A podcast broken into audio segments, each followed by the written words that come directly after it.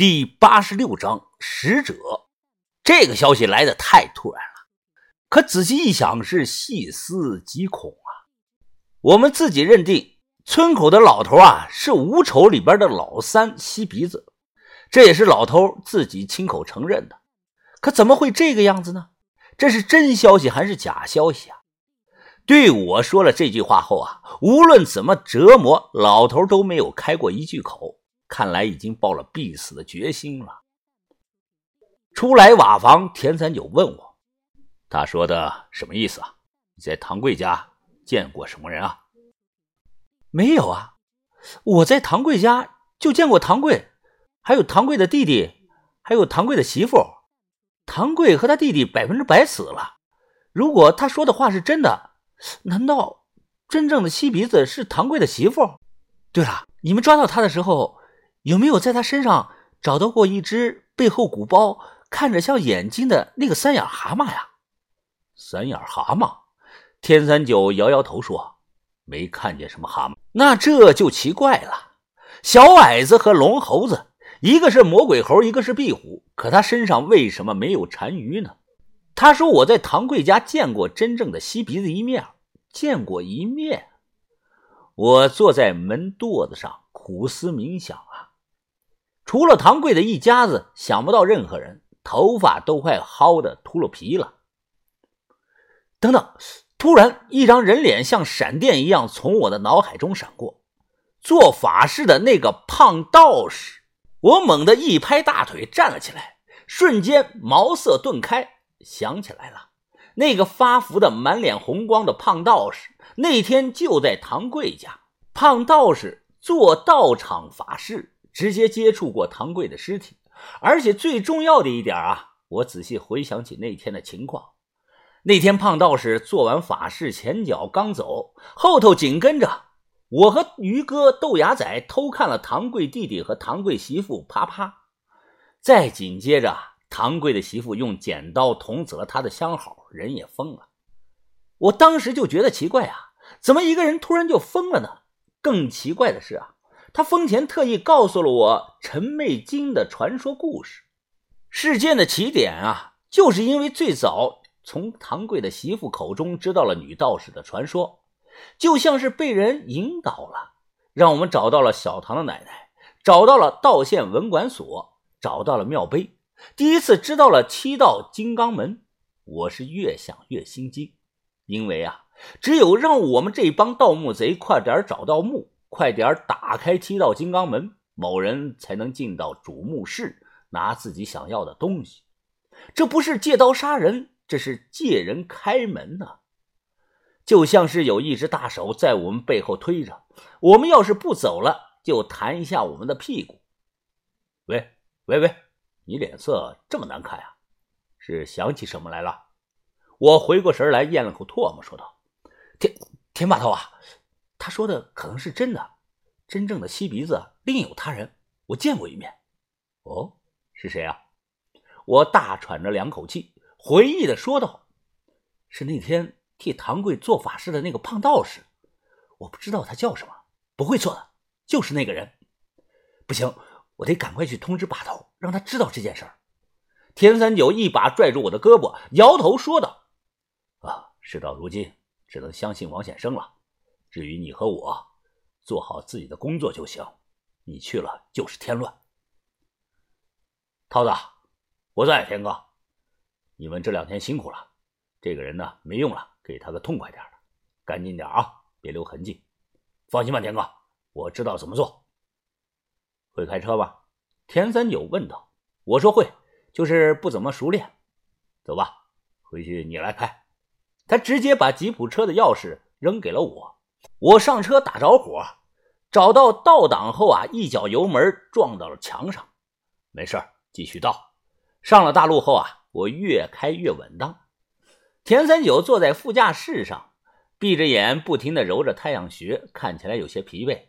我扭头看了他一眼，说道：“咱们是回田广洞村啊，还是去唐贵家，还是去和季师傅会合呀？”田三九睁着眼说道。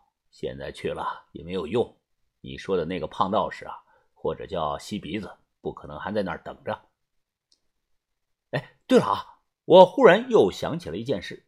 当时在水塘下的地下溶洞，我无意中拍的照片中啊，钟乳石柱后有个歪头的胖子，那张脸惨白惨白的。我想了想，如果那天在唐贵家做法事的胖道士把胡子剃了，再把头上戴的那个黄帽子脱了，那么看二者的轮廓模样，好像就是同一个人。正想着那一系列诡异的事件，我忽然听到坐在副驾驶的田三九淡淡的说。看前面，我定睛一看，猛地踩死了刹车，左打方向盘，一阵轮胎焦糊的味儿传来，车子摆正了方向。他妈的，吓死人了！差一点就飞到了山底下去了，差点出了车祸。你怎么不提醒我呀？田三九说我，这不是提醒你了吗？我运气不好，这种坡山路啊都能碰到堵车，有辆钩机啊坏在了马路中间，把路堵死了。一直堵了三个多小时，等我们开车回到下江村，天已经完全黑了下来。喂喂，醒醒，马上到了！我看田三九靠在座位上睡着了，我知道他为什么回去不开车了，因为开车很累。我以后也不想开了，还是坐那个出租车比较好。哦，到了啊！田三九伸了个懒腰，含糊不清地说。后备箱有吃的，去给我弄点来吧。我说我给你弄吃的，我一天也没吃东西了，我给你弄，谁给我弄啊？我给你弄个屁吧！当然，最后一句啊没敢说出来。田三九呵呵一笑，摇下了车玻璃，冲着季师傅招了招手：“啊，把头啊，你回来了。老季啊，白天有没有出什么事啊？啊，没有没有，兄弟们都看着。”那个叫做什么老秀梅的吴丑就没敢露头。哦，兄弟们晚上吃什么了？昨天呢还剩了点饼，大部分人都没怎么吃啊。那怎么行啊？田三九摇头说道：“你给县里上次那家饭馆打个电话，让他们做三十份水煮肉片，三十份烧鸭，再外加六十份米饭，让他们给送过来。”啊，把头啊！要不算了吧，咱们明天再吃就行啊。季师傅有些为难的说：“县城到咱们这儿啊有六十多公里，人家不给送吧？不给送，除了饭钱，再多给他五千块钱，这样算是路费。就这么说吧，赶快，都在饿着。”好，好，好。不到两个多小时，所有人都吃上了晚饭。县城饭馆老板啊，开着个破面包。脸都要笑烂了，围着围裙还呸呸的数了两遍钱，又开上车走了。十点左右，饭装在大保温桶里，还是热乎的，都在吃着饭，吹着牛逼。我忽然听到自行车的铃铛声。由于下江村啊没有路灯，路上很黑，我听到铃铛声后啊，便回头一看，刚开始没有看清，近些看清了，我腾的就站了起来。他怎么跑到这儿来了？叮铃铃，叮铃铃！只见唐贵的媳妇啊，骑着二八大杠自行车，正朝着我们吃饭这里骑过来。她穿了一身的破破烂烂的衣服，脸上笑的是十分开心，头顶上顶着一个篮球，篮球啊是用麻绳捆着，顺着他的耳朵下来，绕着脖子缠了一圈，所以啊，篮球没有掉下来，稳稳的顶在了他的天灵盖上。叮铃铃，叮铃铃！他按着铃铛喊道。两个嘉宾不斩来使，我是篮球使者。等骑到离我们还有十几米远的时候啊，他忽然捏了刹车，停下后，唐贵的媳妇把头上顶着那个篮球摘了下来，他双手捧着，轻轻的放到地上，随后一脚踢到了我们这边，篮球滚着圈儿，他就跑过来了，被季师傅用脚挡住。我问是什么东西。季师傅低头摆弄了一会儿篮球，他似乎看到了什么，脸色突然唰的一下就白了。老季啊，怎么了？什么东西啊？我看一眼。田三九说着话就要过来，季师傅脸色极其难看，他一把抱住篮球，死死的压在了自己的身下，同时口中大喊：“呃，没什么，把头啊，你不能看啊。”